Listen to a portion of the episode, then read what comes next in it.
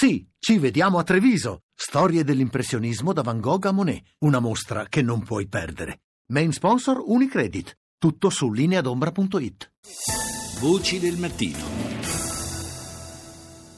23 dicembre del 1984 sul treno rapido 904 in viaggio da Napoli a Milano esplode una bomba mentre il convoglio percorre una galleria sotto all'Appennino tosco-emiliano. Muoiono 16 persone, altre 267 rimangono ferite. Tra loro anche Enza Napoletano, sfiorata dalla morte insieme ai suoi due bambini.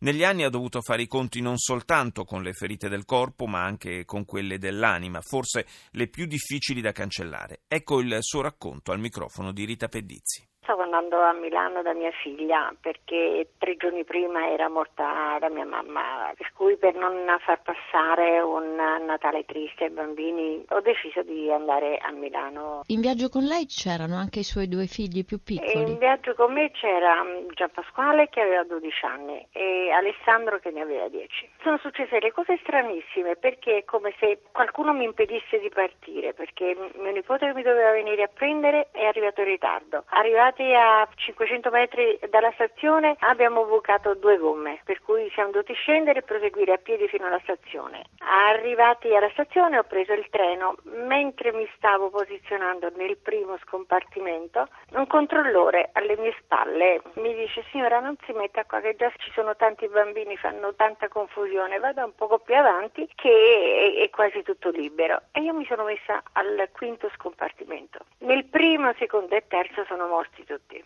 Io dico probabilmente c'era mia mamma che cercava di proteggermi, non si può spiegare altrimenti. L'esplosione è avvenuta all'interno della galleria più lunga d'Italia? Sì, la galleria del Vernio che è lunga 18 km. La bomba era posizionata a metà della galleria.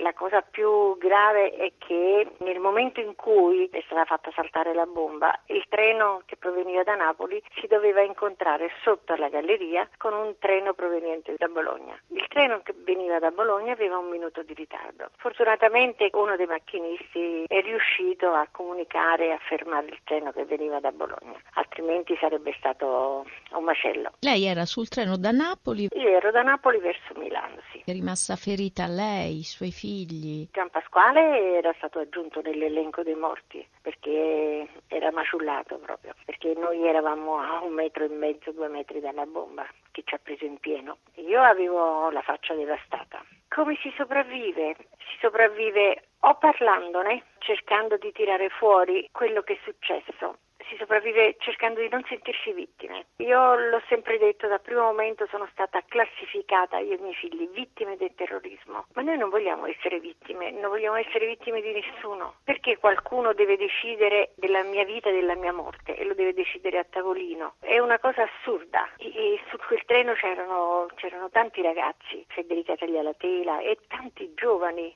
sono morti, l'avvenire non l'hanno avuto, non hanno potuto realizzare i, i loro obiettivi, i loro sogni. E questo perché? Perché un manipolo di persone vuoi che siano della camorra, del terrorismo di sinistra, di destra, servizi segreti, la verità non è venuta a galla, non è venuta a galla ancora, a distanza di 32 anni. Queste persone hanno deciso che noi, gente comune che andava a passare il Natale dai familiari, da, da amici, dovevano saltare in aria, cioè si sono arrogati un diritto che questo spetta solamente al Padre Eterno. E, e questo mm, mi ha fatto ribellare, abbiamo lottato tanto perché si riconoscessero i nostri diritti, perché chiaramente passato l'ambaradanna delle passerelle mm, politiche negli ospedali c'è stato il silenzio abbandonati completamente, nessun supporto psicologico ai ragazzi, alle famiglie. Io mi sono ritrovata a 43 anni con una faccia devastata e dover mandare avanti la vita di due bambini. Non è facile, i bambini porteranno per tutta la vita questo segno dentro, perché non è quel momento, purtroppo è quello che si vive in seguito.